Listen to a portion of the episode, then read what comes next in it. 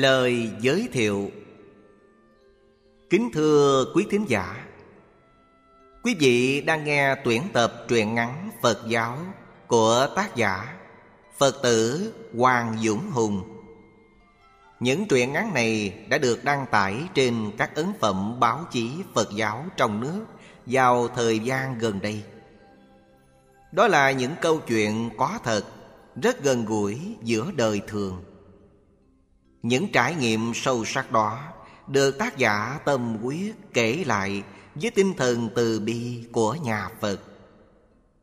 Và đây là lần đầu tiên tuyển tập truyện ngắn này được diễn đạt và chuyển tải bằng phương tiện âm thanh. Xin trân trọng kính mời quý vị cùng thưởng thức.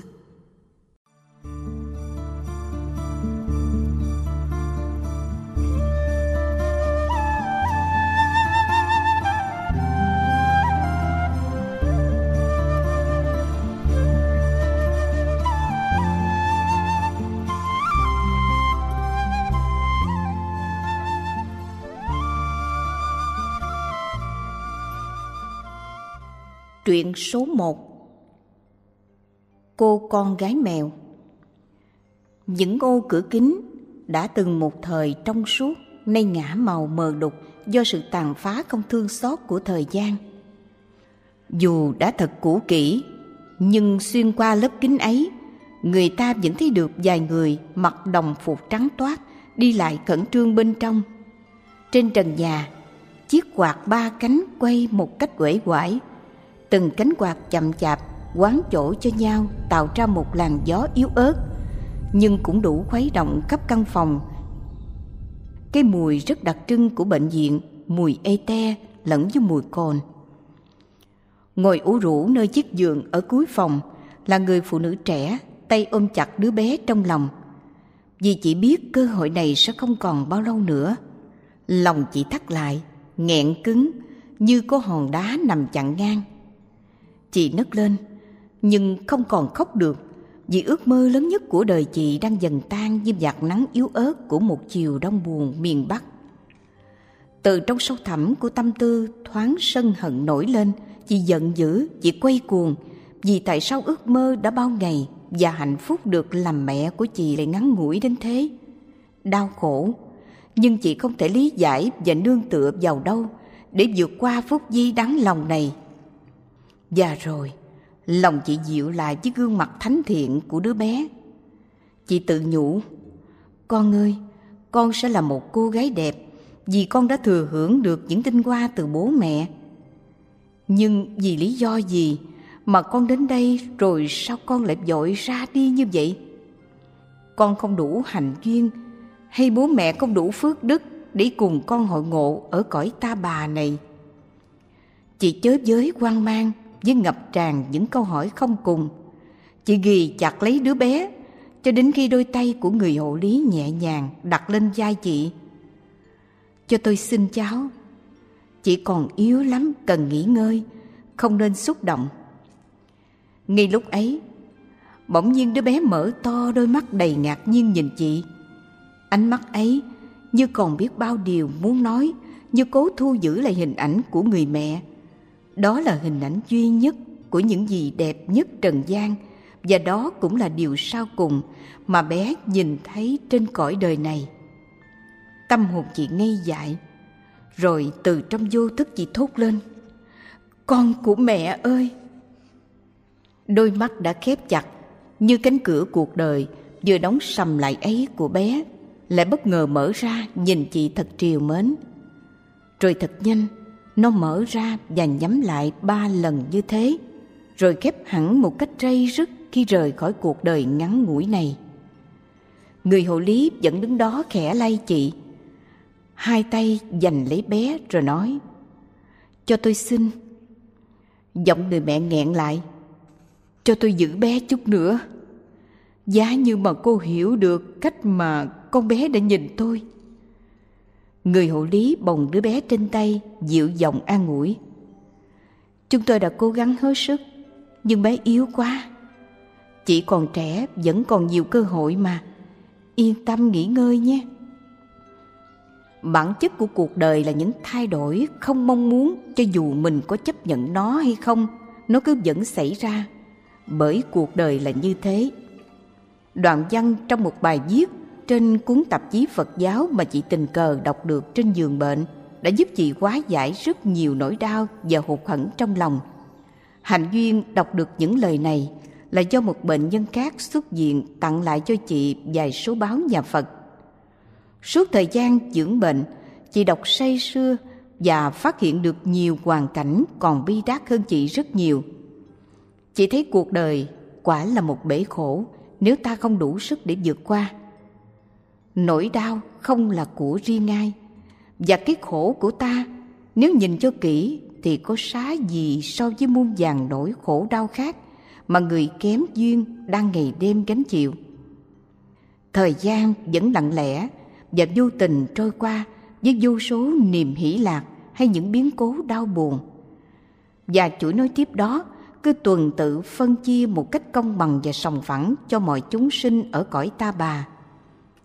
Chị nhận thấy sự thật là những gì ta đón nhận hiện nay đều có gốc rễ sâu xa từ tiền kiếp và mớ hành trang mà ta mang nặng cứ theo ta mãi như bóng với hình. Những phiền muộn của chị gần như tan biến hết khi trở về với cuộc sống bình thường. Từ ngày về nhà, có điều kiện, chị đã tìm hiểu sâu hơn về chánh pháp khi thường xuyên đến chùa. Chị tìm thấy chốn nương tựa tối hậu để vượt qua những nghịch cảnh đó là nơi tam bảo. Chị nhìn rõ cuộc đời hơn, qua những bài pháp thoại rất sát với đời thường. Chị chọn sự thanh tịnh bằng cách đọc tụng những lời kinh Phật. Chị tham gia vào các hoạt động từ thiện – và chị đã hiểu hạnh phúc chân thật của cuộc đời chính là chia sẻ niềm hạnh phúc ấy với những người đang đau khổ hơn bản thân mình rồi chị về khoe với ông xã. Khi được sư phụ đặt pháp danh đẹp đẽ là diệu hoàng. Người chồng của chị thật ngạc nhiên và càng yên tâm khi thấy chị mạnh mẽ vượt qua cú sốc của chính chị và cả gia đình. Riêng bản thân thì chị biết rõ sự an lạc có được chính là nương nhờ nơi pháp Phật và đó chính là con đường duy nhất để an trú trong thế gian này. Và ngày tháng bình yên cứ tuần tự trôi qua đời chị như thế một cách êm đềm.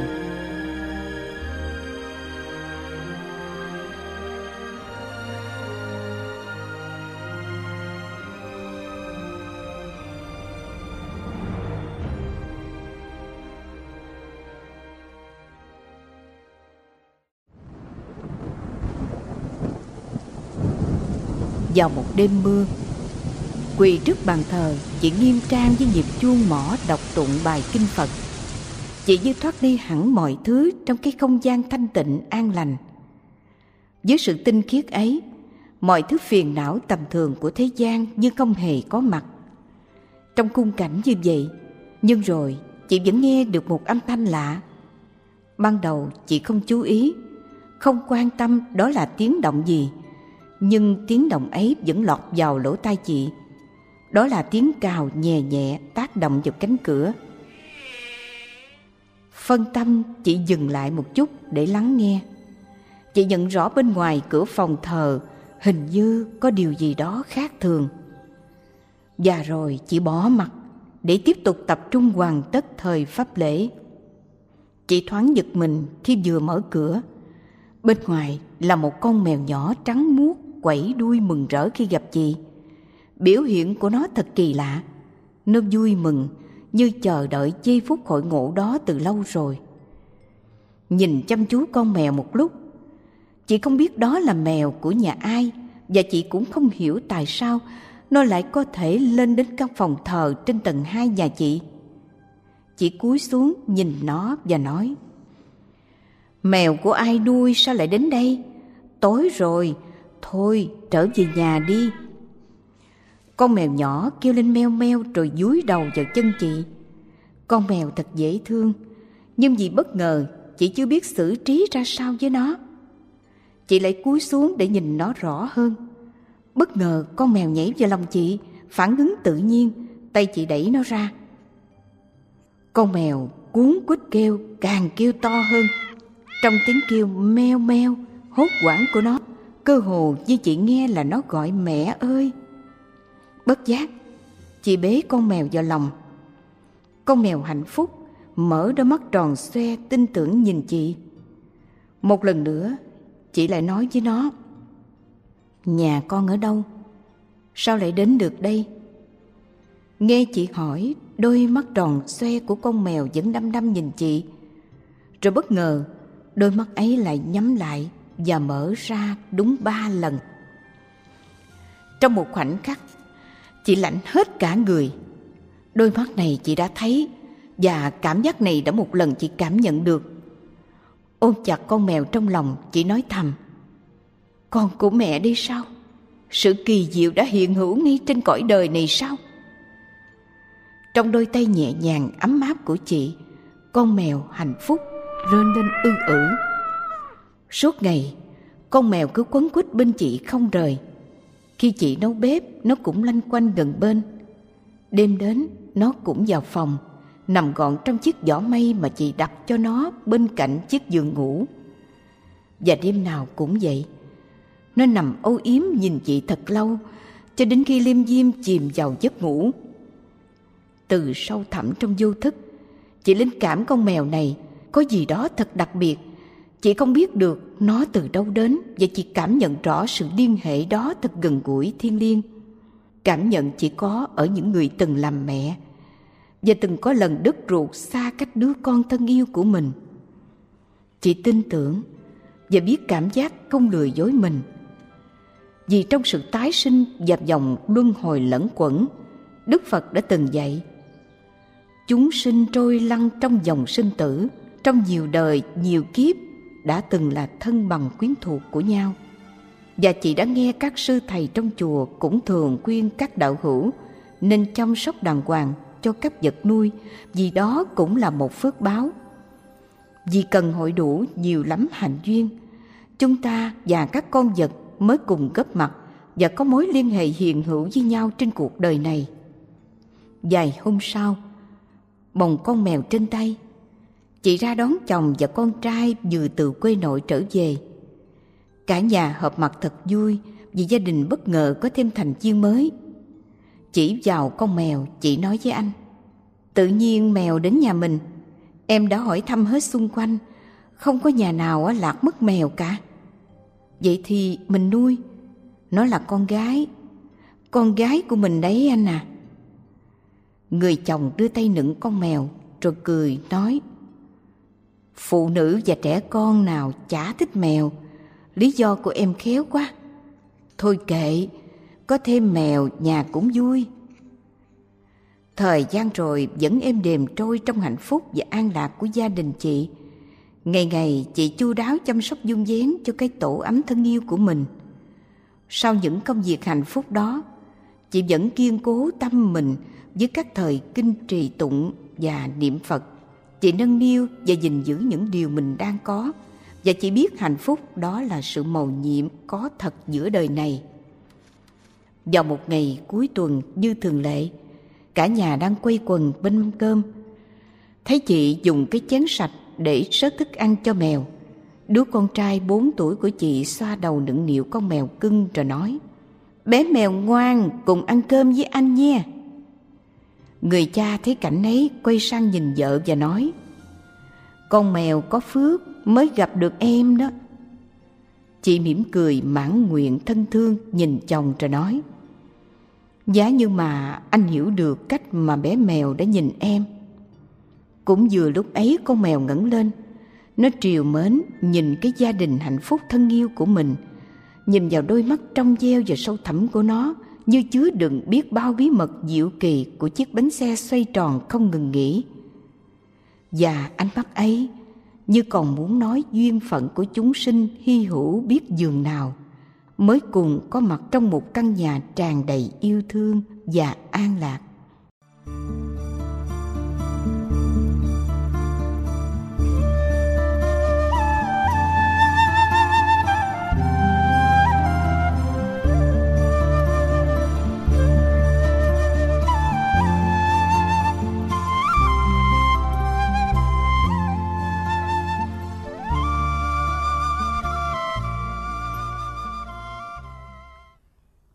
Truyện ngắn Sơn chùa xào sạc gió. Rời khỏi đôi tay, Chú rùa con chơi với Đôi chân nhỏ quơ quơ Làm trao đảo đám bèo trên mặt nước. Xong, nó lấy lại ngay cái vẻ bình tĩnh Như nhận ra mình được tự do. Nó bơi nhẹ nhẹ do chừng Và mất hút sau giạt lá sen. Giữa hồ, Một chú cá màu ánh đen Bất chợt nổi lên, Nghe ngóng dò chừng, Rồi dội vàng lặng mất tâm.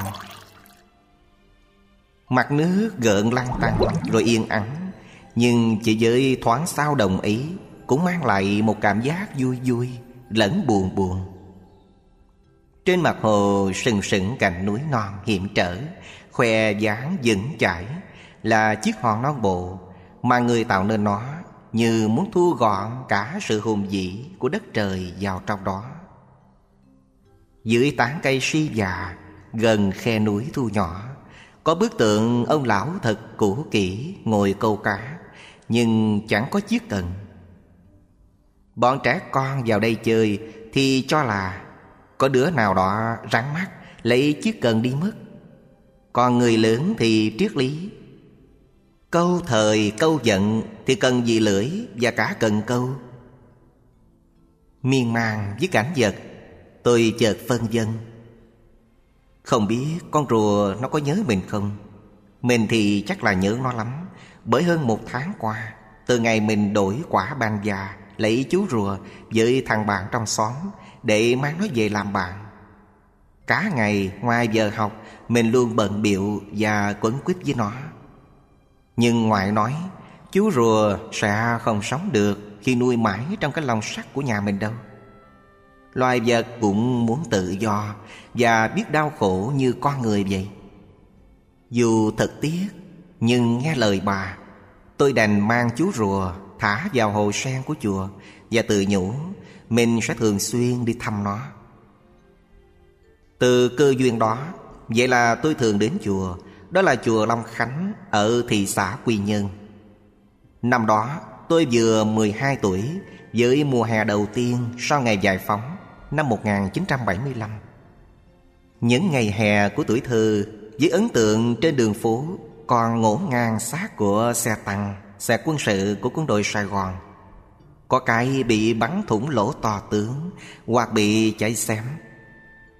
Trước cổng trường tôi học còn nguyên dạng hai chiếc xe tăng Một chiếc trên tháp pháo Có đến bốn nòng súng chĩa lên trời, Che khuất cả tầm nhìn của các cô cậu học trò cấp 2 mỗi khi muốn nhìn ra biển. Chạy dài theo bờ cát thoai thoải hiền lành của biển, còn hàng đậm hơn dấu vết của chiến tranh, với các khí tài quân sự nằm rải rác, minh chứng cho sự hoảng loạn của cuộc tháo chạy và rồi mỗi khi cơn gió hiền lành của mùa hòa bình đầu tiên thổi qua bãi biển, làm tung những đụng cát màu vàng nhạt, thì người ta còn nhìn thấy lỗ nhố những nắp quan tài đóng dội của ai đó vừa bỏ mình sau cuộc chiến. Ngày ấy trong tôi, chùa là một nơi thật bình yên, và trong khuôn viên tượng phật a di đà cao ngất mà mỗi khi chiêm ngưỡng tôi luôn có một cảm giác bay bổng trong không gian mênh mông nhiều suy tưởng bằng cái đầu trẻ con thích thú, hiếu kỳ và khám phá cái không gian mát rượi bởi những cơn gió xào xạc của những buổi trưa hè. Và những buổi trưa hè ấy không chỉ có mình tôi mà còn có nhiều đứa trẻ con khác cũng đến chùa. Bọn trẻ đến đây không phải để đi thăm chú rùa mà vào sân chùa để chơi, để đá bóng, rồi tưởng tượng rằng mình là danh thụ bóng đá. Vì các danh thụ thứ thiệt cũng đá bóng, nhưng lại ở bên kia bờ tường. Vì bên đó chính là sân vận động của thị xã.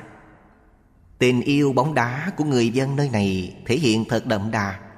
Dù sau chiến tranh, Đời sống còn ngổn ngang trăm mối, Mà mỗi khi có một trận bóng chính thức của đội nhà, Thì người địa phương dù đang đi rẫy trên núi cao Hay buông lưới ngoài khơi xa cũng tranh thủ về đất liền Để được tận mắt chứng kiến những pha bóng Như thêu hoa dệt gấm Của những cầu thủ con cưng của mình Trận bóng đá trong sân chùa của bọn trẻ con chân đất hôm ấy đang hồi gây cứng. Các hảo thủ đang cố quy động hết sức chạy, cùng tối đa tần số âm thanh in ỏi giữa trưa hè Sau hàng cây hiền hòa trong sân chùa, đã thị thấp thoáng bóng chiếc áo nâu sầm của thầy trụ trì từ dãy nhà sau đi ra. Đến gần hơn mới thấy thầy đang tủm tỉm cười. Ra đến giữa sân, Thầy nhẹ nhàng yêu cầu đám trẻ dừng chơi Để giữ thanh tịnh cho chùa Hơi tiếc rẻ, Bọn nhóc dừng lại trong chút lát, Rồi nhanh chóng tụm lại bàn nhau chơi trò khác, Trò trốn tìm Trò này tuy không huỳnh huỵch như đá bóng, Nhưng tần suất âm thanh thì chẳng kém gì. Tiếng bước chân chạy thình thịch, Lâu lâu lại trộn lẫn tiếng cười ré lên Của đứa phát hiện và cả đứa bị phát hiện.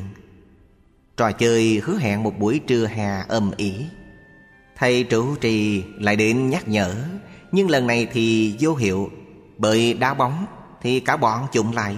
Còn trốn tìm thì cả đám lại tản mát ra hết rồi.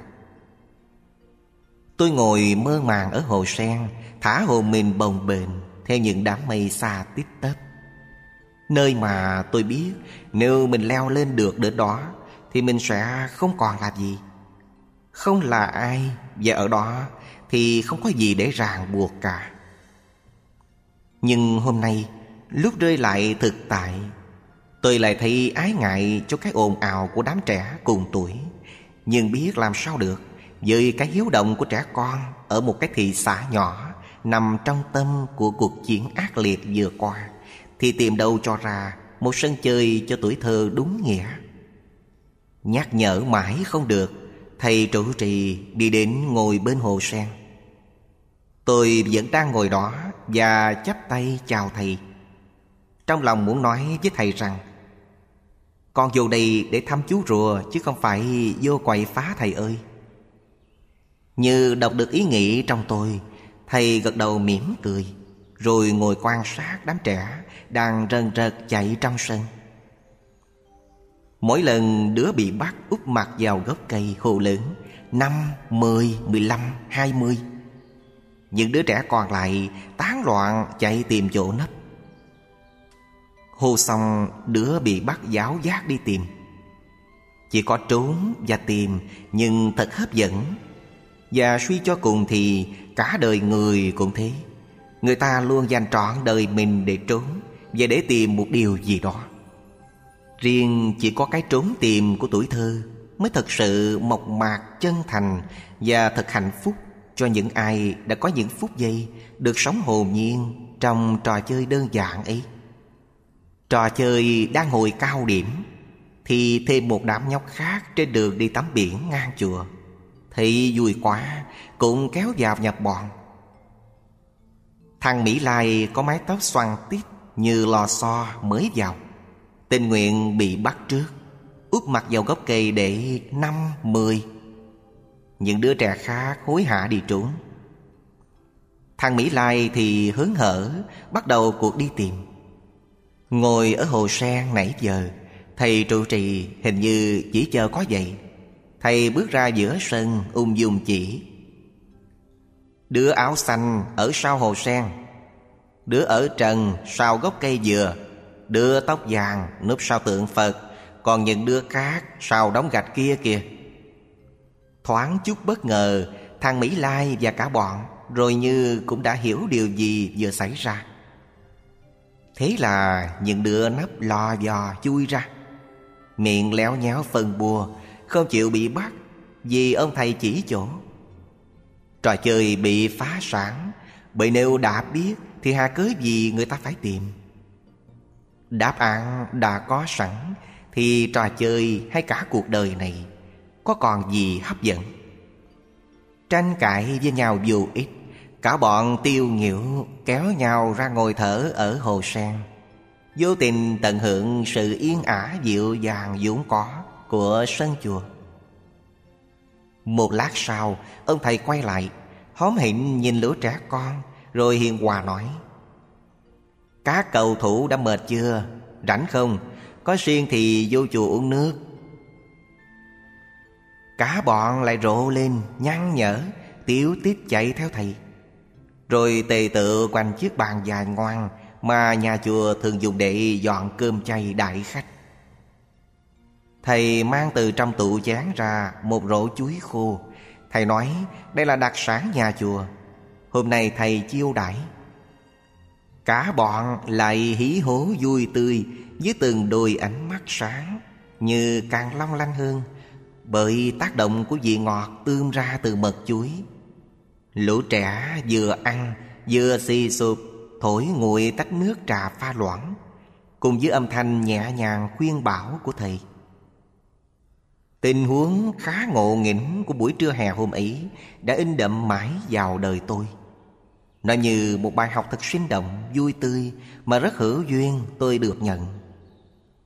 Bài học ấy hay cái cách giải quyết thật đơn giản của thầy Đã chỉ cho đứa trẻ ngày ấy trong tôi và cho tận đến bây giờ rằng, Cuộc đời dù có phức tạp đến đâu, Nếu ta chịu khó quan sát, tìm hiểu điều cốt lõi của nó, thì chỉ bằng một tác động đơn giản là ta có thể vô hiệu được mọi phiền não của vấn đề.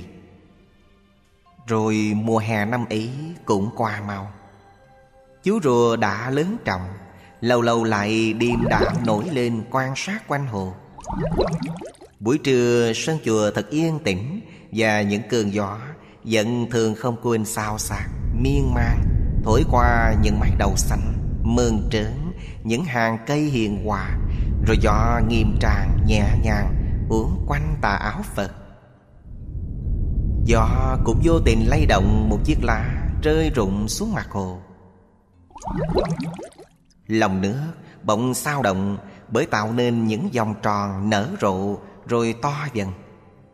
Những vòng tròn nước lăn tăng hướng hở nối tiếp cùng chạm vào nhau, rồi tan biến nơi vách hồ.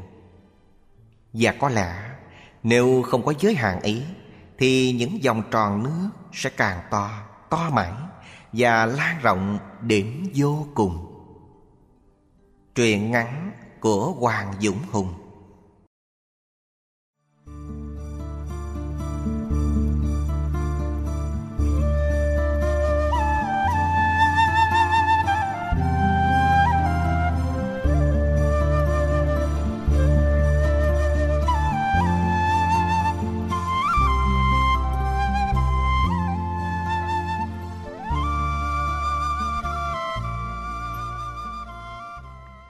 Truyện số 3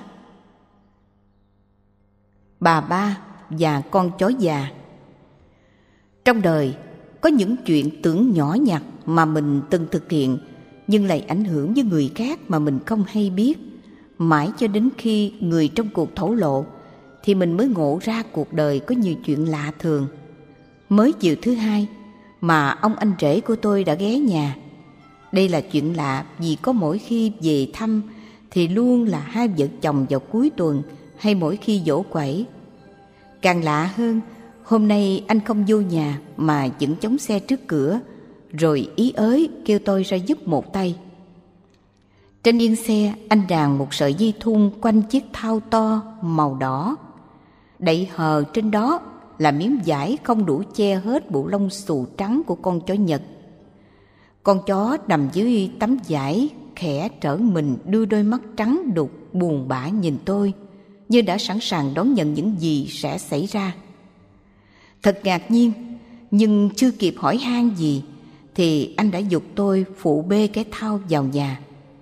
Con chó khoanh đuôi nằm im trong thao ở góc sân. Vuốt ve con chó một lúc, ông anh rể mới cho biết, nó là của bà chủ nhà, nơi công ty anh thuê văn phòng. Bà bệnh và nhập viện sau ba ngày thì qua đời. Sinh thời là Phật tử thuần thành, bà cụ sống neo đơn nên đã nhờ nhà chùa thu xếp phần hậu sự cho mình. Đám tang của cụ tiến hành nơi giảng sanh quán nhà chùa. Suốt ba ngày quàng tại đó, con chó cũng được đưa sang. Nó nằm bẹp bên quan tài, dỗ dành lắm nó mới liếm láp chút sữa. Ngày đưa tang, con chó cũng được đi theo. Khi chiếc thang máy từ từ đưa cái quan tài xuống hầm để vào lò quả, con chó cuốn quýt chạy vòng quanh như muốn nhảy theo xuống. May mà người ta kịp giữ lại. Giờ cụ đi rồi không có ai chăm sóc. Thương quá, nên anh mới mang về nhà tôi gửi tạm rồi kiếm người nuôi hộ.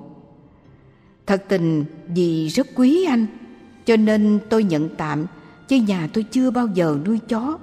Giả lại nếu không nhận thì căn hộ nhỏ của anh lấy chỗ đâu mà cưu mang nó. Hôm sau, tôi ra quán cà phê ở đầu hẻm để hỏi thăm thì có người cho biết là anh Thành bán tập quá gần đó có ý muốn nuôi chó. Vậy là tôi liền đi sang gặp anh. Anh Thành nói, để xem coi có thích con chó hay không rồi quyết định. Về nhà tôi bưng hẳn cả cái thao và con chó sang cho anh. Nhìn mặt con chó một lúc, anh Thành lắc đầu ngoầy ngoậy. Anh nói là tưởng chó còn nhỏ, chứ con này già yếu quá rồi, lại mang nhiều bệnh tật nên anh không nhận. Nghe anh nói tôi mới nhìn kỹ. Đúng là nó già thật. Con mắt phải của nó bị kéo màng mờ đục, hàm răng không biết bao nhiêu cái, nhưng hình như cũng đã rụng nhiều. Còn hai đôi chân mềm hoặc giờ đây gần như không còn đỡ nổi cái thân hình gầy nhôm của nó. Tình hình thật nan giải. Tôi nghĩ có lẽ mình mang về, rồi từ từ tính sao vậy? Từ nãy giờ bà ba là dì ruột của anh Thành, ngồi sau chiếc tủ kiến, quan sát và nghe hết trao đổi giữa tôi và anh Thành. Bà ba cũng bước ra xem con chó. Tôi biết và mua hàng của bà ba từ hồi còn tiểu học Bà ba không lập gia đình. Từ xưa đến giờ, bà sống và bán hàng cho chị hai là mẹ của anh Thành. Bà ba hay tâm sự với những người quen là từ ngày chị hai mất đi thì mọi chuyện trong gia đình đều do vợ anh Thành quán xuyến. Tánh tình chị Thành thì không giống với mẹ anh. Vì vậy mà bà ba buồn, mâu thuẫn chuyện nhà và buôn bán xảy ra hoài. Những ngày xưa hạnh phúc không còn nữa. Bà ba buồn và hay nói là rất muốn về quê nhưng còn ngại vì không còn người thân thích ở dưới nữa.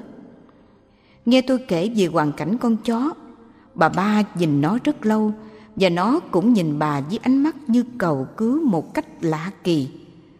Rồi bà đưa tay nựng nó và nói Con là chó cái à? Khổ thân con chưa? Thôi, về sống với ta nhé. Ta sẽ thay thế bà chủ của con. Nói xong, bà bế con chó vào lòng, Rồi quay sang cảm ơn tôi. Như hiểu được tiếng người, Con chó rùng mình mừng rỡ. Đôi mắt mờ đục của nó ngước nhìn bà đầy vẻ biết ơn. Bà ba đòi trả tiền xăng xe cho tôi Vì đã đem con chó đến. Tôi thoái thác không dám nhận vì bà nhận nuôi đã quý quá và may mắn cho con chó lắm rồi. Tôi gọi điện thoại báo cho ông anh rể biết. Anh ta mừng lắm, rồi hẹn sẽ đến để cảm ơn và thăm con chó. Mọi chuyện rồi cũng trôi đi trong vô vàng cái hối hả quay cuồng của cuộc sống. Những thúc bách cơm áo gạo tiền làm cho người ta quên nhiều thứ, vì vậy mà chuyện con chó rơi vào quên lãng cũng là thường tình. Sau cái lần tôi cùng ông anh rể đến cảm ơn bà ba, Thì cũng cả năm sau, tôi mới có dịp ghé vô tiệm anh Thành. Trong lúc mua hàng, Nhìn quanh không thấy bà ba Và cái tủ kiến ngày nào cũng không thấy. Tiệm của anh bây giờ trông sạch sẽ và tươm tất hơn. Mua hàng xong, Tôi hỏi thăm về bà ba và con chó. Gương mặt đang vui vẻ của anh bỗng đượm buồn anh nói là con chó đã chết lâu rồi. Ngạc nhiên và nhận ra mình vô tâm quá. Tôi hỏi tiếp, bà ba đâu anh? À, vì giận vợ chồng tôi bỏ về quê rồi. Anh trả lời rồi điền tiếp. Em hỏi thì tôi mới nói. Vì ba thương con chó lắm. Báo hại nó bệnh liên miên. Ba tháng trời, cứ hai ba ngày là phải thuê xe ôm chở nó đi khám bệnh chích thuốc. Tự nhiên em cho con chó mà chẳng khác nào cho cục nợ. Nghe anh nói xong, tôi cũng chẳng biết mình phải nói gì. Vì bỗng dưng bà chủ của con chó qua đời, rồi bỗng dưng ông anh rể mang nó về nhà tôi, và bỗng dưng có người nhớ đến ý định nuôi chó của anh Thành, rồi cũng bỗng dưng bà ba nhận nuôi, và lại bỗng dưng nó chết và bà ba về quê. Mọi cái như một sâu chuỗi nhân duyên tan hợp. Mình không hề có chủ đích, nhưng nó vẫn cứ xảy ra với một bàn tay vô hình sắp đặt. Rồi bỗng dưng, lúc đó tôi lại nghĩ, không biết có còn ai thân thích mà dì ba lại về quê. Chỉ nghĩ được đến vậy, rồi như có chút khục khẩn thoáng qua trong lòng, tôi chào anh ra về. Rồi lại nhân duyên tan hợp, trong một lần đi về tỉnh công tác, tình cờ tôi gặp bà ba ngay khu chợ quê nhà. Bà mừng lắm vì lâu rồi mới gặp người quen. Bà hỏi thăm đủ chuyện. Nghe nhắc đến con chó, mắt bà ánh lên tình cảm thật thiết tha. Bà nói, cảm ơn cậu đã mang nó đến, nó chính là hình ảnh tương lai của tôi. Hết sức ngạc nhiên, tôi hỏi, sao gì nói vậy? Bà tiếp, tôi đặt nó tên là Ngộ bởi nó biết thân phận mình. Suốt thời gian sống với tôi nó trở thành người tri kỷ. Chữa bệnh xong mắt nó đã sáng lại và đôi chân bình phục rất khỏe. Tuy nhiên vô thường đến thì nó cũng phải ra đi. Như cảnh tôi đây khi già yếu mắt mờ thân bệnh không đủ duyên để sống cùng với gia đình đứa cháu tôi có khác gì nó đâu. Vật và người đồng cảnh ngộ, nên tôi thương và cưu mang nó như thể thương cho chính cái thân phận mình. Và có lẽ vì phước báo ấy, nên nay tôi được sư thầy cho nương tựa ở cửa chùa. Ở đây tôi đã biết kinh kệ và sống đúng với bản thể của mình. Và thật kỳ diệu, con mắt phải của tôi trước đây bị kéo màng, nay đã sáng hẳn cặp chân yếu ớt của tôi, nay đã đưa tôi đi bộ thoải mái hàng ngày.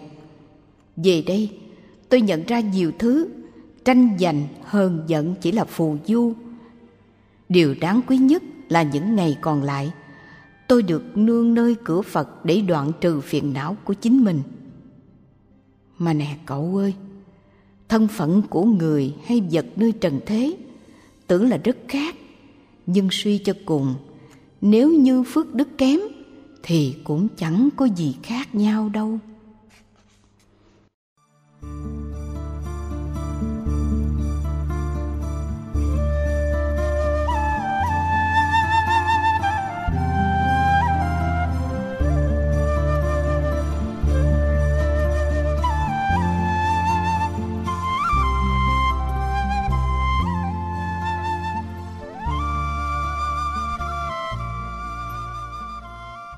Truyện ngắn Phật giáo. Chim sổ lòng. Con hẻm nhỏ vốn đã chật. Sáng nay càng chật hơn, Bởi chiếc xe cúp đèo theo phía sau Hai cái lồng sắt nhốt chim to tướng. Mùi ngay ngáy khó chịu, Bốc ra từ mấy cái lồng quanh năm Không được cọ rửa. Mùi chất thải của chim Hòa với mớ thức ăn trong cái tô nhựa ẩm mốc, Quyện thành một mùi đặc biệt. Mùi của lòng chim phóng sinh sự xuất hiện của bà bán chim từ hai tháng nay không còn lạ nữa. Bởi cứ rằm và mùng một thì từ sáng sớm bà đã đến dựng xe bên hẻm để chờ bán cho cô chủ nhà phóng sinh. Người ta không ấn tượng gì với bà mà họ chỉ chú ý vì sáng sớm đã hai lần nghe cái giọng đặc sệt miền Trung của bà là bài bãi khi chim bị sổ lòng. Khi cánh cửa sắt mở ra, cô chủ nhà trao đổi về giá cả xong đâu đó. Bà bắt đầu thao tác theo yêu cầu của cô. Bà nhanh nhạy, thò tay vào chiếc lồng sắt lớn để chụp mấy con chim tội nghiệp. Mỗi lần đưa tay vào, bà lại chụp được đến bốn con. Một cách thuần thục và khéo léo, những chú chim nhanh chóng được đưa vào chiếc lồng nhỏ, làm trạm trung chuyển để đếm cho chính xác. Thật kỳ lạ là những con chim chờ được phóng sinh lại là những con chim còn khỏe. Còn những con ốm yếu ủ rũ thì không được chọn. không biết liệu những con chim đang mệt lả đó có còn đủ sức để chờ đợi một bàn tay nhân đạo nào khác kịp cứu vớt hay không mới biết rõ ràng là nghiệp quả của chúng sinh thật nặng nề và chua xót vài người đi ngang, hiếu kỳ đứng lại xem và hỏi han bàn tán. Người thì hỏi giá bao nhiêu một chục, người thì suýt xoa cô lan phóng sinh được phước. Chỉ có một người đàn ông là lạ đứng gần đó, là tỏ vẻ khó chịu. Ông khó chịu vì chiếc xe có mùi hôi thì ít, mà bực mình vì kiểu làm ăn kỳ cục của mấy người bán chim ông nói mấy người hành nghề này hành hạ loài vật mà sao không thấy ai ngăn cản, nên họ bán hoài. Hàng trăm con chim đang mệt lả chen chúc vô vọng trong lòng. Con này nhảy lên đụng người con kia, con khác đáp xuống đạp đầu con nọ. Có quan sát cảnh này mới nhớ lời trong một bài hát nào đó có câu, thân ta nặng nặng, thân chim nhẹ nhàng quả thật như vậy. Chứ nếu con người mà nhảy đạp lên đầu nhau kiểu ấy, có mà đi cấp cứu vì chấn thương sọ não. Ở giữa sân nhà, cô lan chủ nhà cầm cái lồng tre nhỏ, hai tay đưa thẳng lên trời, mắt nhắm nghiền và miệng lâm râm khấn điều gì đó mà chỉ có cô biết rõ. Sau đó, cô mở cửa lồng, rồi hai tay run nhẹ như thúc giục bầy chim nhanh chóng bay đi. Lũ chim ban đầu hốt hoảng, nhảy loạn xạ, tung lên nóc lồng có con ngã dúi dùi đập cánh vào nhau hoảng loạn. Nhưng rồi liền đó, có con tình cờ giọt được ra cửa. Những con khác thấy vậy, cũng ào ào phóng theo. Được tự do bất ngờ, từng đôi chim tung cánh bay vút lên cao.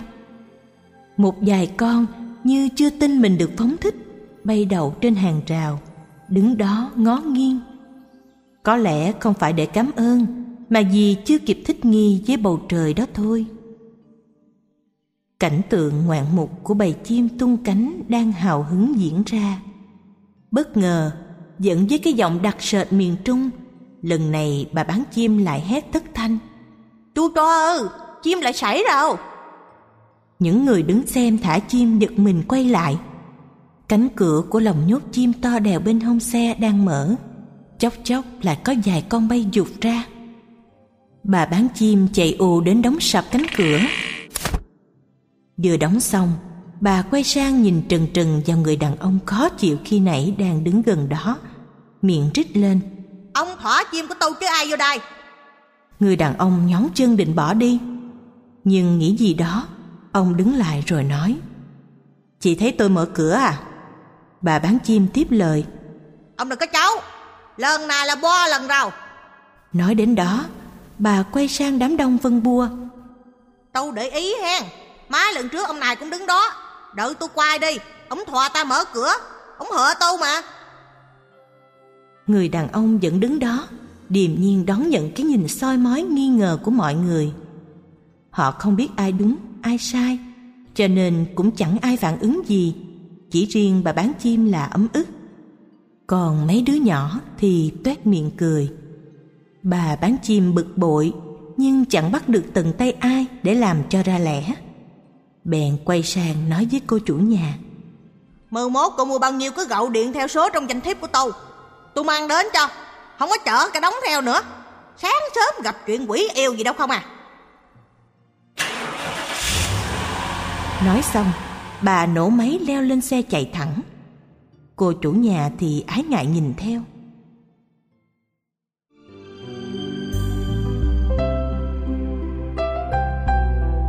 Buổi sáng nắng đã lên cao, tỏa xuống sự bình yên.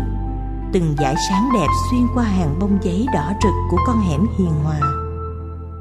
Mùi lòng chim bỗng tan biến. Chỉ còn nghe thoang thoảng hương nguyệt quế nhà ai gần đó như nhắc nhở hôm đó là ngày rằm người đàn ông bị nghi là thả chim ngồi trầm ngâm ở quán cốc nơi đầu hẻm khi tôi đi ngang ông nhoẻn miệng cười và rủ uống cà phê. Thấy ông thân thiện và cũng thắc mắc về câu chuyện của bà bán chim, tôi lập tức vào ngồi bắt chuyện với ông. Ông cho biết là mới cùng gia đình dọn về ở nơi cuối hẻm được vài tháng nay. Ông là thương binh và hiện chỉ làm một số việc nhẹ nhàng tại nhà để vui với cuộc sống. Không đợi tôi hỏi, ông nói Tôi thả chim của bà ấy đó anh. Hơi bất ngờ vì câu nói, tôi hỏi Sao anh làm vậy? Chầm điếu thuốc lá, trích một hơi dài, rồi anh nói tiếp. Trước đây thời lính tráng, tôi từng bị cầm tù. Anh biết không, chỉ có trong tù mới hiểu hết được cái giá trị của tự do. Tôi khao khát điều ấy, kể cả khi tôi được tự do ngoài đời. Từ đó, tôi tự hứa rằng mình sẽ tìm cách phóng thích tất cả các con vật bị cầm tù. Tôi từng mở cửa rất nhiều lồng chim cảnh của người khác nuôi nữa. Hết sức ngạc nhiên, tôi hỏi, lỡ người ta bắt được sao anh? Anh cười to. ai dám làm gì người cục chân hả? Ai cũng làm như tôi, đố có ai dám bắt chim đi bán. Quá bất ngờ với câu trả lời của anh, tôi lại hỏi. Nhưng làm vậy liệu có đúng không anh? Anh lại cười sảng khoái. Nói vậy cho vui thôi, chứ tôi sẵn sàng đền, cùng lắm thì đền thôi.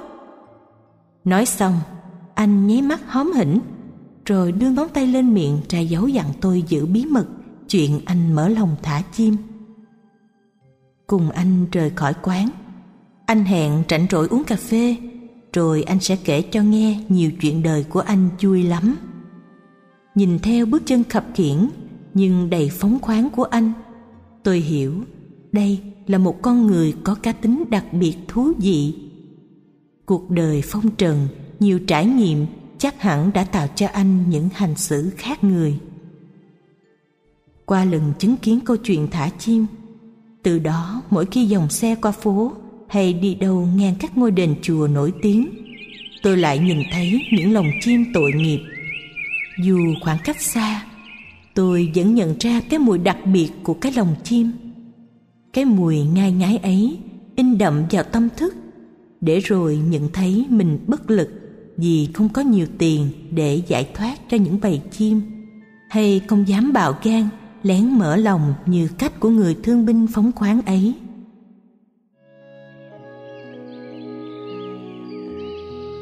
Nhưng dù thực hiện bằng cách mua hay lén thả, đó cũng không phải là cách đoạn diệt tốt nhất, mà chỉ có pháp Phật mới là cách chấm dứt cái dòng lẫn quẩn của chúng hữu tình. Khi và chỉ khi người ta tin vào nhân quả, tin vào tội phước báo ứng thì cái mùi hôi hám của chiếc lồng chim phóng sinh oan nghiệt kia mới vĩnh viễn biến mất ở thế gian này. Truyện ngắn của Hoàng Dũng Hùng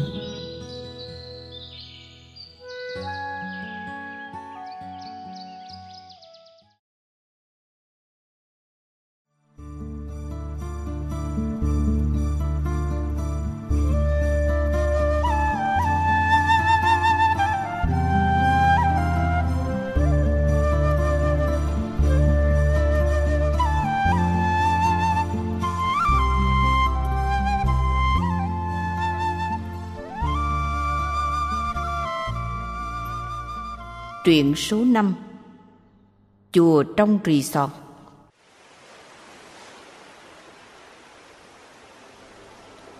Đi dưới hai hàng cây còn đẫm hơi sương trong rì rào tiếng sóng biển dỗ vào rặng đá. Từng đám bọt trắng xóa, ôn choàng như lay gọi các khối đá mang hình thù độc đáo thức dậy đón chào ngày mới. Diền theo hai bên lối đi từng thảm cỏ vuông dứt xanh mượt đang hấn hở dương mình. Giờ này nếu ở thành phố thì tôi vẫn còn nằm gọn trong chăn.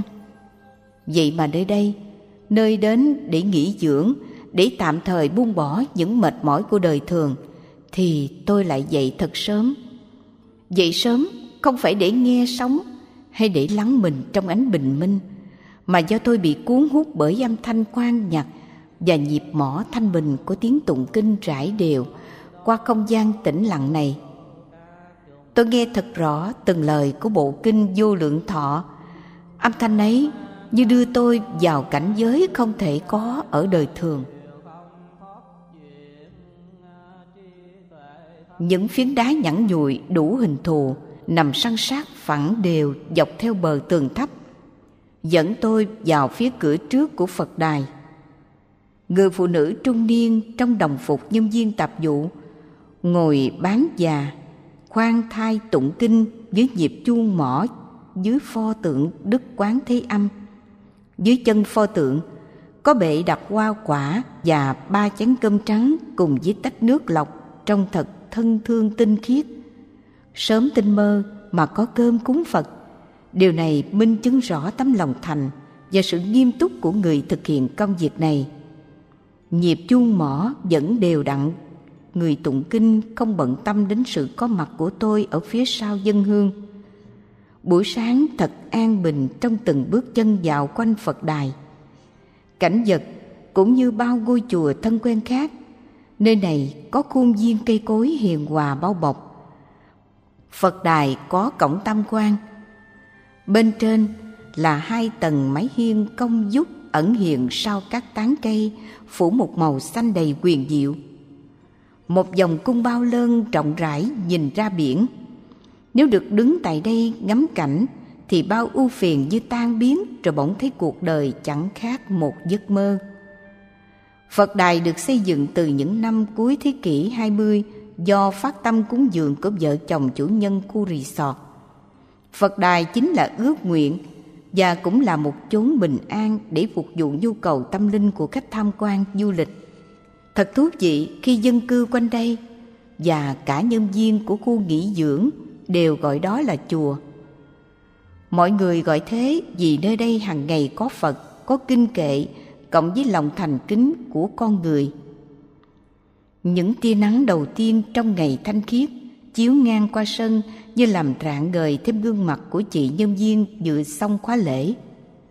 Pháp danh của chị là Hương Nhu, chỉ là người tụng kinh hàng ngày nơi ngôi chùa này và cơ duyên đến với Phật pháp của chị là chuỗi tiếp nối không ngừng của những căn lành và nghiệp duyên kỳ diệu. Chị có một tuổi thơ khá nhọc nhằn, tận dùng thượng du miền núi phía Bắc. Ngày ngày chị đi chăn đàn trâu cùng vài đứa trẻ trong làng. Chị nhớ mỗi khi cùng mẹ đưa đàn trâu vào trắng cỏ rồi mẹ nhanh chân về chợ để kịp mua bán cây rau, con cá, nuôi sống cả gia đình. Mỗi ngày trước khi đi, mẹ chị đều nói Đừng để trâu lạc, trâu phá rẫy mà làng bắt dạ. Mẹ đi chợ rồi sẽ sớm về đón con. Chị nhớ như in và thật yêu cái cảm giác dịu êm khi áp vào lưng cho mẹ cổng. Trong ánh tà dương, dáng mẹ nghiêng nghiêng trên con đường gập ghềnh từ dãy núi về làng. Chị nói, mẹ chị hiền lắm, mẹ thật hiền như để bù đắp cho sự nóng nảy của người cha luôn bị hành hạ bởi những vết thương và nỗi ám ảnh dữ dội của người lính vừa trở về từ cuộc chiến. Mỗi lúc giữa đồi núi quang Du, một mình chị sợ lắm. Chị sợ nhưng chẳng biết nương tựa vào đâu. Mỗi lúc ấy, chị lại nhớ đến hình ảnh Phật Hình ảnh mà chị được nhìn thấy ở nhà, Một đứa bạn hàng xóm mà mẹ nó thỉnh được ở dưới xuôi về. Nhỏ bạn chị nói, Mỗi khi sợ hãi, Hãy gọi Phật ơi, Thì hết sợ liền, Vì Phật luôn kề bên để cứu giúp mọi người. Chị sợ đồi núi Quam Du đã đành, Nhưng ở nhà chị cũng sợ. Chị sợ những đòn roi giận dữ vô cớ từ cha. Chị sợ roi Nhưng không thấy ghét cha mình rồi có lần cha nổi nóng, Mẹ dục chị chạy đi tránh đòn. Chị chạy thục mạng, Khi dừng lại Lại đến đúng ngôi chùa quan của làng. Gọi là chùa quan, Vì nơi này không có sư, không có sải, Không người trong nôm Và cũng không ai nhớ chùa có từ khi nào. Duy chỉ ngày rằm lớn hay ngày Tết mới có người mang hoa quả, dân cúng và phát tâm quét dọn chùa chùa quan nhưng có Phật. Phật rất trang nghiêm, chị không biết gọi Phật tên gì, nhưng sự bình an thì chị cảm nhận được vô bờ. Từ đó mỗi khi rảnh rỗi, không cần trốn cha, chị cũng đến chùa và ước muốn rằng mình sẽ ở lại luôn nơi ấy. Trong tâm hồn trẻ thơ của chị, chị ước muốn vì sự bình an, chứ chưa hề có khái niệm gì về Phật Pháp. Năm tháng dần trôi, đời sống thay đổi, người làng của chị bỏ về xuôi lập nghiệp khá nhiều. Chị cũng rời quê theo chồng và lập nghiệp tận một vùng biển ở phía nam xa xôi. Dùng đất biển mà chị đến là dùng đất Phật, vì nơi ấy có nhiều chùa và chùa gần nhau lắm. Chùa không xa như ở quê chị. Không bị đòn roi, nhưng chị vẫn đến chùa và mỗi khi đến chị lại không muốn về. Chị tìm thấy sự bình an thật sự và rõ ràng hơn trong các bài pháp thoại mà chị nghe được. Chị cảm nhận sâu hơn những khổ vui qua các thời kinh đọc tụng trong chùa. Rồi chị nhận ra tại sao ông chồng của chị bỗng nhiên hút thuốc lá, rồi ngày càng hút nhiều hơn sau thời gian thu nhập chính của gia đình là nghề bán buôn thuốc lá. Rồi chị biết vui với công việc dọn dẹp phòng hay nhà vệ sinh cho nhiều người sử dụng. Người ta thoải mái và quan hỷ vì sự sạch sẽ ấy chính là điều tốt đẹp. Chị không còn nhớ những trận đòn roi xưa kia mà ngày ngày chị lại càng thấm thía hơn những cơn đau hành hạ cha mỗi lúc trở trời. Chị muốn xoa dịu và lấy đi cái đau đó cho cha bằng pháp Phật. Chị trì tụng kinh và ngưỡng mong sự từ bi gia hộ. Rồi chị vui mừng khi nghe cha mẹ nói Con ơi, giá như mình được biết Phật Pháp sớm hơn. Chị mong ước có một ngày cả nhà chị cùng đoàn tụ nơi vùng đất thân yêu này. Đời sống gia đình nhỏ của chị ổn định hơn nhiều khi cả hai vợ chồng và làm việc trong khu resort. Những ngày đầu chị rất ngạc nhiên và quan hỷ vì trong khu du lịch có khu vực Phật đài. Dù không được phân công, nhưng hàng ngày chị vẫn dành thời gian để dọn dẹp và thắp hương nơi tượng Phật. Chị mừng vui vì ngay nơi làm việc chị vẫn có điều kiện để hướng tâm về chánh pháp. Rồi một ngày đẹp trời, bỗng dưng chị được gọi lên phòng giám đốc. Rất ngạc nhiên và hơi lo lắng khi nhìn thấy trên bàn giấy là tờ lý lịch mà chị nộp vào xin việc hôm nào. Bà giám đốc nhìn chị thật kỹ rồi nghiêm trang hỏi Chị có biết tôi mời chị về việc gì không? Dạ, chưa biết ạ. À. Chị trả lời trong resort của ta có Phật đài Tôi muốn chị hàng ngày chăm sóc A-di-đà Phật Em có phước thế kia à? Chị nói Chị có biết tại sao tôi chọn chị không? Dạ, không biết ạ. À.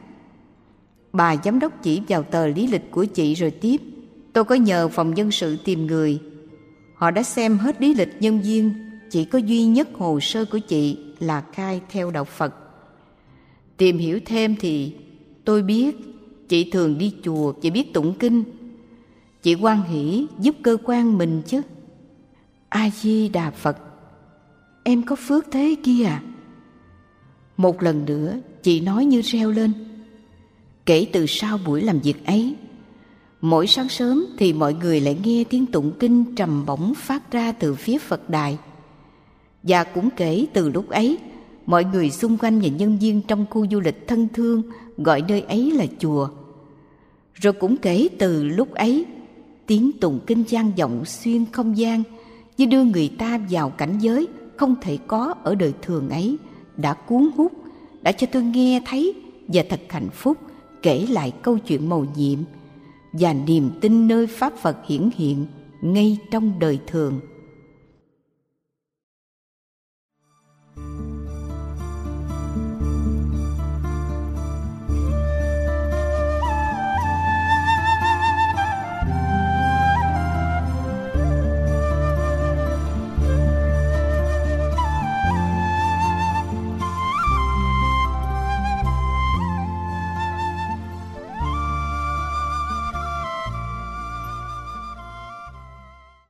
Truyện ngắn Phật giáo. Tấm vé đi bờ bên kia. Trong cùng một con hẻm Có đến hai ngôi chùa Nằm cách nhau chỉ dài sải chân. Một chùa là của Tăng Và chùa kia là của các ni. Cả hai cùng tồn tại đã hơn 50 năm dài xuyên qua hai thế kỷ. Ngày ngày, hai thời chuông chùa ngân lên lan tỏa khắp không gian qua từng mái nhà. Từ lúc còn là mái lá, cho đến nay thì khu dân cư đã đẹp đẽ lắm rồi. Dư âm gian vọng của chuông chùa động lại trong mỗi người cũng là mỗi khác. Có người thì nghe chuông như nghe nhịp đồng hồ. Có người thì cho đó là âm thanh đặc trưng của khu phố. Có người nghe chuông tỉnh giấc, tận hưởng một ly trà để chuẩn bị cho một ngày miệt mài bận biệu với đời thường. Và cũng có người đợi tiếng chuông ngân lên để thắp một nén hương rồi quán tưởng rằng tiếng chuông xóa bớt tội lỗi của dông nhân quá giản đồng thời dỗ về an ủi cõi nhân sinh cùng với thời gian dần già tiếng chuông quen thuộc trở thành một phần cuộc sống của người dân khu phố và rồi từ tiếng chuông chùa thân thương ấy người ta còn tìm thấy những điều thiết thực hơn ở cửa thiền những năm tháng đầu thế kỷ đời sống vẫn còn nhiều khó khăn người ta bươn chải qua ngày còn vất vả thì việc trang trải hiếu sự cho cha mẹ hoặc thân nhân khi hữu sự quả thật là mối bận tâm không nhỏ của nhiều hộ gia đình. Thấu hiểu nỗi lo toan ấy, chùa của các tăng sư đã sáng kiến thành lập ban hộ niệm. Ban này phối hợp với các cơ sở mai táng để chuyên trách lo việc hậu sự cho Phật tử và cả những người không là Phật tử. Điều kiện để có tấm vé đi bờ bên kia cũng khá dễ dàng – chỉ với một đơn xin gia nhập và mỗi tháng đóng hội phí với số tiền chỉ tương đương như một tô phở. Thực hiện đầy đủ nghĩa vụ hàng tháng, sau 8 tháng sẽ chính thức là hội viên. Thế là yên tâm, một khi mình trăm tuổi thì đã có nhà chùa lo trọn gói từ chiếc áo quan, xe cộ, quả tang hay an táng đều được nhà chùa thực hiện với những nghi thức oai nghi đậm nét của Phật giáo Đại Thừa vẫn biết dạng pháp là vô thường thế gian là cõi tạm nhưng với nhiều người nhất là người có tuổi thì khi quyết định gia nhập hội là cả một quá trình ưu tư suy nghĩ.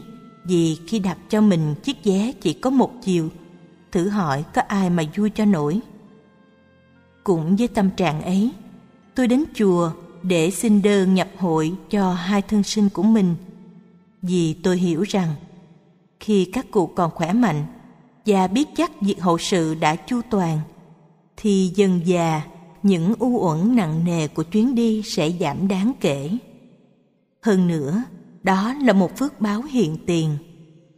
Mỗi người có trách nhiệm trước chuyến đi sau cùng của mình, chính là con đường đứng đắn nhất để chúng sinh đến bên kia bờ theo cách rất hiện đại và đúng với tinh thần phật pháp.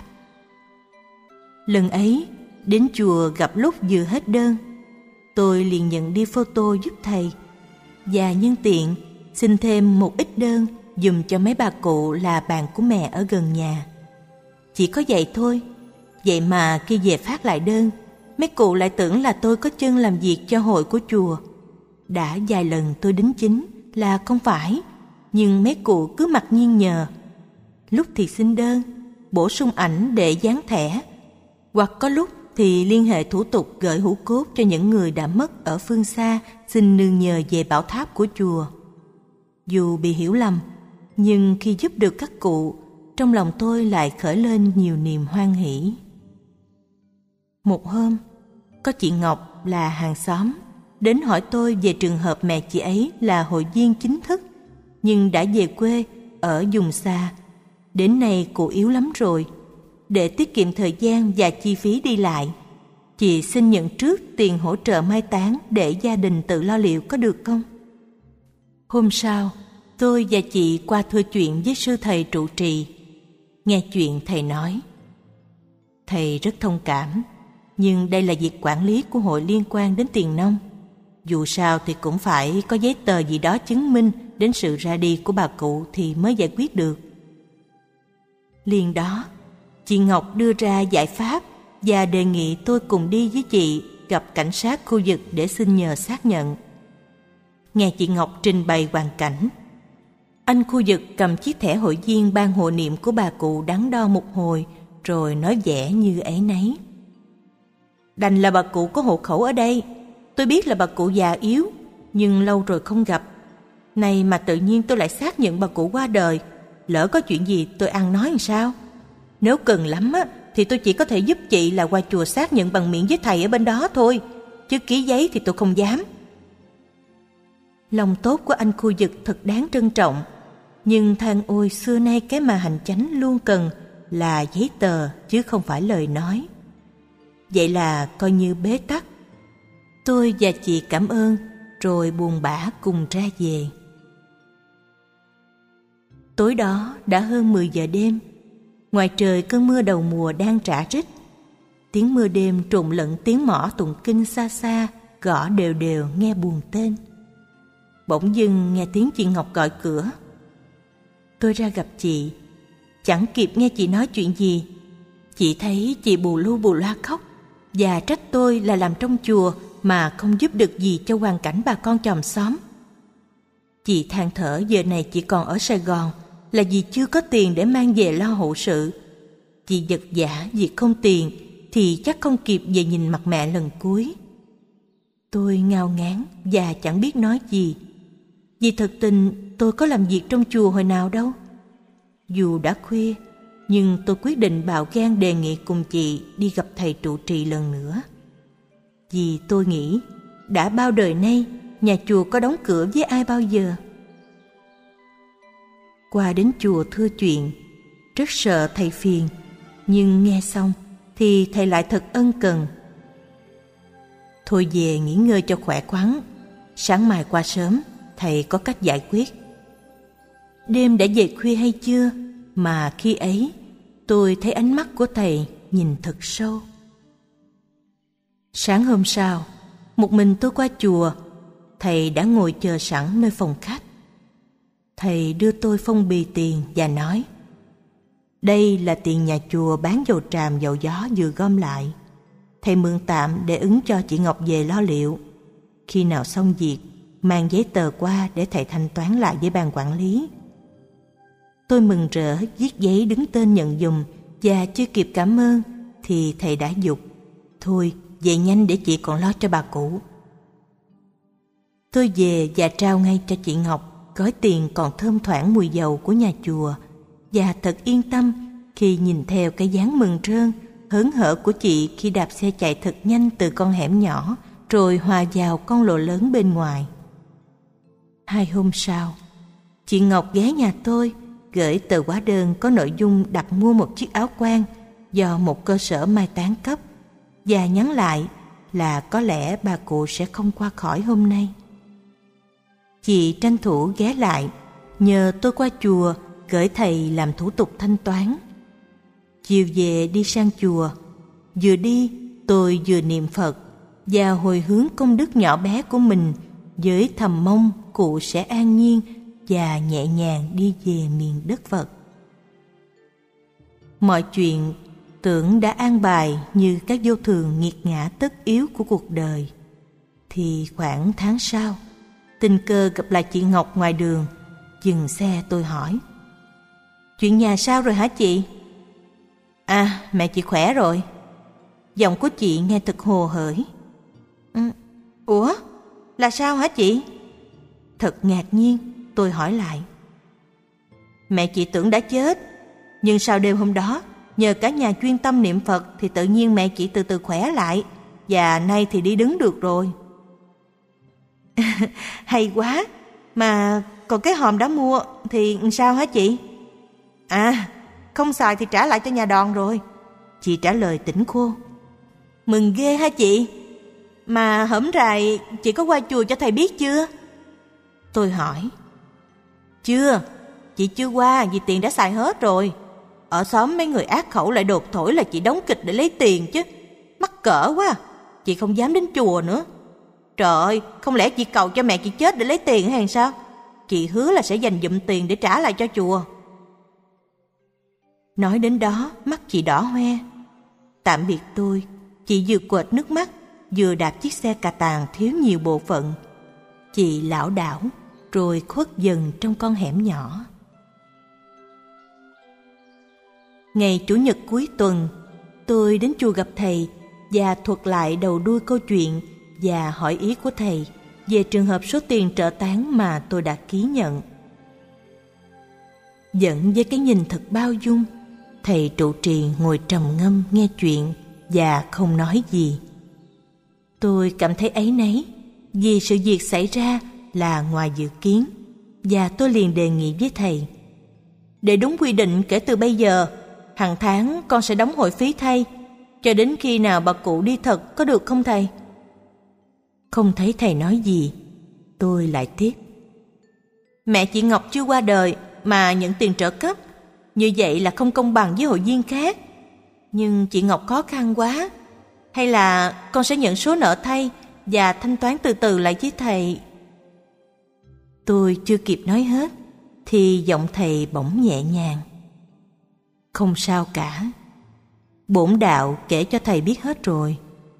Rất mừng cho bà cụ và qua chuyện này thầy còn cảm thấy vui là khác. Sao vậy thầy? Tôi thật ngạc nhiên. Vẫn nhẹ nhàng và bình thản, thầy nói. Thầy vui vì trong hoàn cảnh khó khăn, chị Ngọc vẫn không quên chữ hiếu. Chị đã xoay trở thật giỏi để có tiền lo liệu cho mẹ mình. Là hội viên thì trước sau gì bà cụ cũng được hưởng phần tiêu chuẩn ấy. Lúc mất rồi thì chắc gì bà cụ cảm nhận hết cái tâm hiếu của con mình. Thực hành chữ hiếu ngay khi cha mẹ còn sanh tiền mới thật đáng quý biết bao. Rồi thầy tiếp rằng, đừng bận tâm về chuyện nhận tiền, vì chuyện ấy thực ra thì cũng không có gì sai trái với điều lệ hội. Thầy đã giải quyết hết rồi.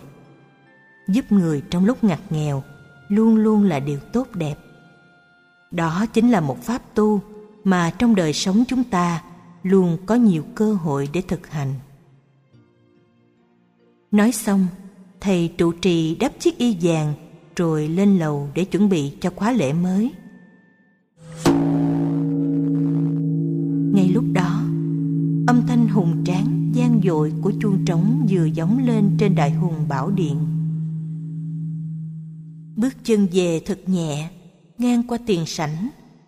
Tôi nhìn thấy tượng ngài Mục Kiền Liên đội mão tỳ lư, tay cầm tích trượng với ánh mắt thiết tha như luôn chừng nhắc nhở chúng sinh rằng hạnh hiếu là hạnh Phật, tâm hiếu là tâm Phật.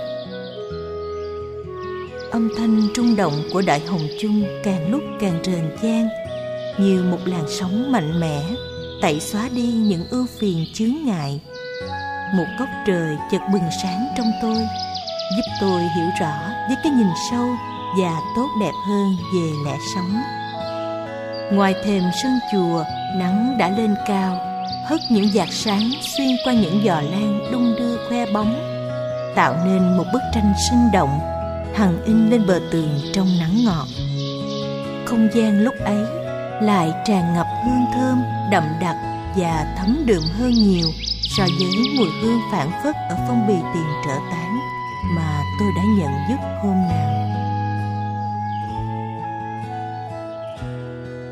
Truyện ngắn của Hoàng Dũng Hùng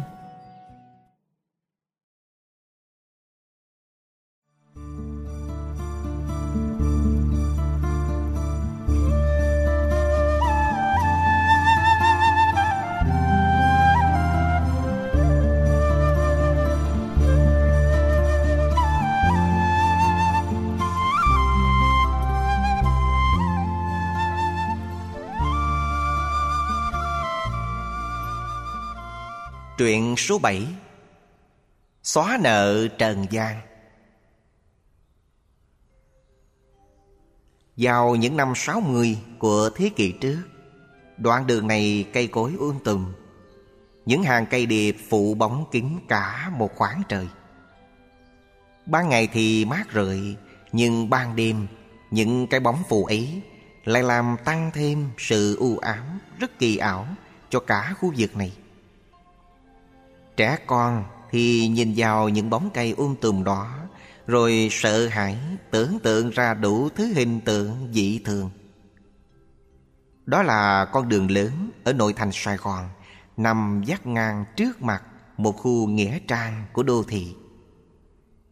Nhiều người dù thường qua lại đoạn này, Nhưng họ vẫn có cảm giác như nghĩa trang vừa từ đâu đó, Vừa bất ngờ hiện ra trước mặt mình.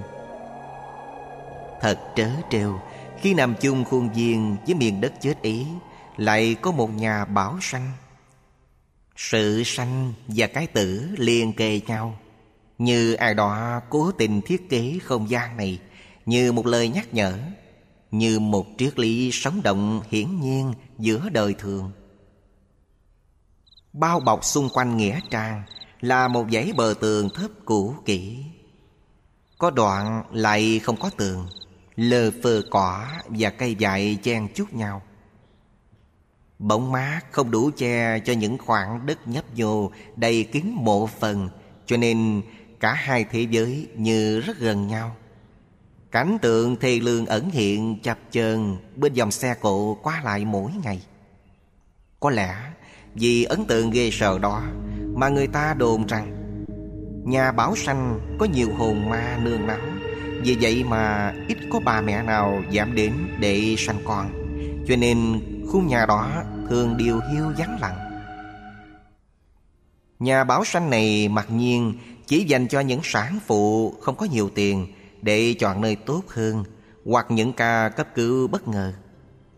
Từ xa, khắp bốn phía xung quanh nghĩa trang, người ta đã dễ dàng nhìn thấy rõ tượng ngài địa tạng với y vàng đứng trên bệ cao. Tay cầm tích trượng, hướng đôi mắt hiền từ nhìn xuống bạc ngàn những ngôi mộ. Đôi mắt từ bi của ngài bao đời nay vẫn thế. Bởi bản chất của cái chết từ vô thủy đến nay, và mãi đến nhiều đời nữa, sẽ chẳng có gì là khác nhau. Và khi vẫn cứ mãi miết với những lo toan hiện tại, Cho nên mỗi khi phải đi ngang qua đây Giữa phố phường sôi động Nhưng lại quá cận kề với những ngôi mộ Người ta luôn có cảm giác sợ Và tất cả đều muốn thoát nhanh qua khỏi khu vực này Trong lúc mọi người ai cũng muốn tránh xa cái nghĩa địa Thì có một người lại xem nơi đây là nhà Và hàng ngàn nắm mộ cụ mới có đủ loại người trong đó là những gì thân thiết của ông. Từ lâu, ở đây người ta không còn nhớ tên thật của ông nữa, mà gọi theo thứ và công việc của ông, ông Tư nhà xác. Ông là một công chức hẳn hoi với công việc quản lý khu phần mộ. Từ lâu đối với ông đã là cái nghiệp. Ông có một gia đình với sáu người con, đủ trai và gái. Một năm ròng hiếm khi ông về ngủ ở nhà Đa phần những đêm dài vàng vặt Thì ông là bạn với thế giới lặng câm lạnh lẽo. Ngày qua ngày, Chứng kiện biết bao những chuyến đi không trở lại của nhiều người. Lắm lúc, ông cũng muốn bỏ nghề. Nhưng rồi cái công việc mà ông cho là đầy phước đức ấy Cứ níu kéo ông, Gắn chặt ông với cái nơi mà không ai muốn tới. Đã có nhiều người được cơ quan cử xuống làm việc Để luân phiền với ông. Nhưng ai nấy chỉ đến được vài bữa là xin cứu Vì không trụ nổi với áp lực Và sự buồn bã đầy căng thẳng của nơi này. Những yêu cầu công việc của nhà xác Nếu diễn ra ba ngày Thì ông còn được vài người khác phụ giúp.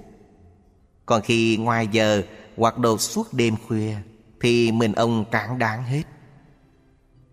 Người ta thường sợ hãi khi bước vào nhà xác.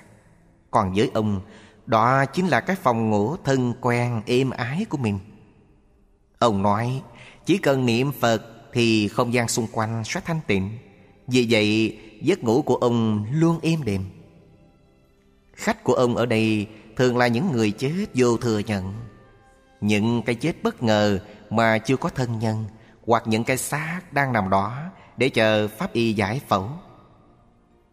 Với những thân phận này, thì ông luôn ân cần và cố gắng làm tốt nhất những gì có thể trong những giây phút cuối cùng của họ trên dương thế. Ông biết rõ, những người đang nằm đây, họ ra đi trong cô đơn thiệt thòi. Nếu không muốn nói là vô phước Bởi vì cũng là con người, Nhưng những người khác ra đi trong sự an ủi của thân nhân, Họ có càng trống và có cả các nhà sư hay cha cố tiễn đưa hộ niệm. Ông nhớ và biết từng người, từng ngôi mộ. Trong tâm thức ông luôn in đậm âm thanh Của những tiếng khóc tiếc thương. Vì vậy ông thường đọc kinh Phật để hồi hướng cho họ. Bất kể trong màn đêm oai nồng Với tiếng côn trùng nỉ non Hoặc những đêm mưa dầm rã rượi với chớp sáng lóe, buồn tên ở cuối trời. Thời gian thoi đưa, Thấm thoát mà đã mấy chục năm trường. Ông Tư làm việc trong nghĩa trang này. Ông nói, Ông gắn bó với nơi này Và cho là những việc làm của ông Là rất bình thường. Bởi ông nguyện cố gắng tu học theo hạnh nguyện Của Ngài Địa Tạng Bồ Tát. Vì Ngài đã xót thương cứu vớt chúng sinh Từ vô lượng kiếp đến nay, Chưa một phút giây sao lãng. Ông Tư đã nhìn thấy nhiều kiểu chết. Có cái chết thuận duyên khi mãn phần, Người ta về dưới đất. Có cái chết oan uổng Và cũng có những cái chết khác thường. Nhưng ấn tượng sâu đậm nhất trong đời Là cái lần ông được mời vào trại giam để lo hậu sự cho một phạm nhân đột ngột lìa trần vì bệnh tật Lần đó Ông cùng vị giám thị Bác sĩ pháp y và vài người khác cùng lo khâm liệm và hoàn tất những thủ tục sau cùng cho một người thanh niên giáng số. Ông Tư nhớ hôm đó vào ban đêm, ở cái nơi rất buồn tẻ. Ông làm việc trong cái ánh sáng vàng giọt của nơi người ta ví là địa ngục trần gian. Cuộc đời gắn liền với quá nhiều cái chết, nhưng tâm hồn ông chưa bao giờ chai sạn trước bất kỳ cuộc chia ly nào. Ông vẫn luôn có các cảm giác mất mát đau buồn như chính những người thân của ông vừa giả biệt cõi đời. Nhưng cái chết này khiến ông nhớ mãi người giảng số có tuổi đời đúng bằng thằng con út của ông. Vào đây, ông được biết, tù nhân này là con duy nhất của một gia đình khá giả và có tiền sử bệnh tim. Anh ta rất nhạy cảm chuyện vui buồn.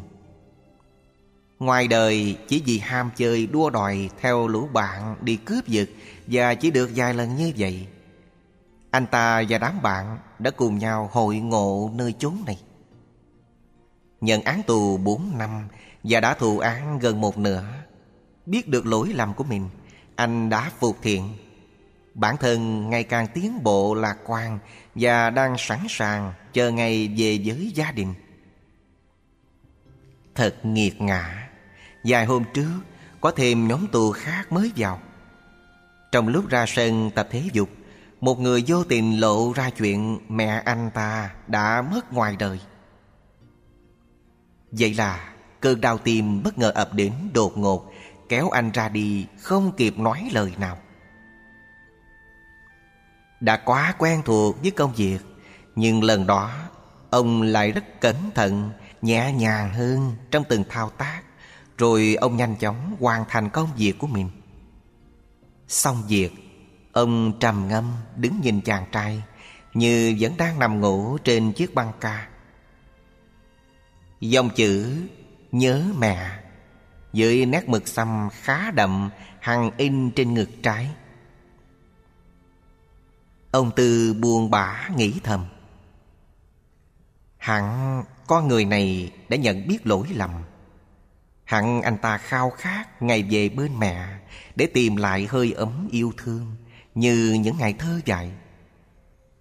Nhưng cuộc đời là thế, Dòng oan nghiệt luôn đeo bám và nghiệp lực luôn tróc nã tận cùng Thân phận những người kém phước. Ở cõi trần gian Mà đã lỡ gieo nhân xấu nếu không kịp sám hối tiêu trừ, Thì nghiệp oán khổ sẽ ngày thêm chồng chất. Miên man với suy nghĩ, Ông giật mình rơi vào thực tại Bởi tiếng giày đinh gióng dạc của người giám thị đến gần bên. Sực nhớ ra công việc của mình. Ông liền báo cáo với giám thị Là phần việc vệ sinh khâm liệm đã hoàn tất xong. Người giám thị trong bộ cảnh phục oai vệ khẽ gật đầu, Rồi đi quanh kiểm tra thật kỹ lần sau cùng. Sau một hồi, Ông quay lại đứng đối diện trước mặt người tù chết. Ông đứng thẳng, nghiêm nghị, Lặng thinh trong phút chốc. Rồi bỗng cất giọng lên thật mạnh mẽ rõ ràng. Tôi trưởng ban giám thị Này ra lệnh tha cho tù nhân. Sinh ngày, tháng, năm Đã qua đời vì bệnh tật. Thời hạn tạm giam còn lại trên dương thế Được xóa bỏ kể từ giờ phút này. Nói xong Người giám thị quay lại gật đầu và cho phép ông cùng hai người cảnh sát khác Mang chiếc băng ca lên xe, Chuyển về nhà xác Nghĩa Trang. Sau đó, nhà giam sẽ thông báo cho gia đình Và tiến hành chôn cất theo quy định. Tình huống hy hữu xảy ra trong đêm đó Đã cho ông Tư một ấn tượng quá mạnh mẽ. Và từ đó, Ông Tư cứ suy nghĩ mãi về câu chuyện. Và trong lòng luôn tự hỏi Không biết liệu những người phạm tội Nhưng chẳng may qua đời ở các nhà giam khác Trên khắp cõi ta bà này Có được ơn huệ đó không? Ông kính trọng hành động thật phóng khoáng Và vô cùng nhân đạo của người giám thị Khi ra lệnh tha, Dù đó là chưa chính thức Lệnh tha trước thời hạn đó Xuất phát từ lòng nhân từ của một cá nhân. Nhưng nó rất nhân văn Và không ảnh hưởng gì đến pháp luật. Bởi khi một người chết đi, Thì mọi quan hệ đã vĩnh viễn chấm dứt Đối với thế gian này. Và điều đó lại cho thấy một nghĩa cử cao đẹp, Mang đậm tính con người. Nó hiện rõ sự rộng lượng khoan dung Của những người Luôn muốn kẻ lỡ lầm Cải tà quy về nẻo chánh Thật nhân đạo, Khi xóa nợ trần gian cho người đã chết, Được thanh thản đi về bên kia thế giới, Với mong cầu sự khởi đầu khác Được sáng lạng hơn. Và trên con đường tiếp nối với phía bên kia của thế giới, Nhân quả và nghiệp báo của mỗi người Vẫn còn nguyên ở đó. Tội phước rất phân minh. Nên dù ở bờ bên này hay bờ bên kia, Thì nghiệp lực đã tạo, Luôn là mớ hành trang trói buộc con người Như hình với bóng, Nhất nhất không rời. Chỉ có ta, Chứ không ai khác, Và chắc chắn Chỉ có ta mới là người quyết định Có mắc nợ hay không Thế gian ngủ trượt này. Truyện ngắn của Hoàng Dũng Hùng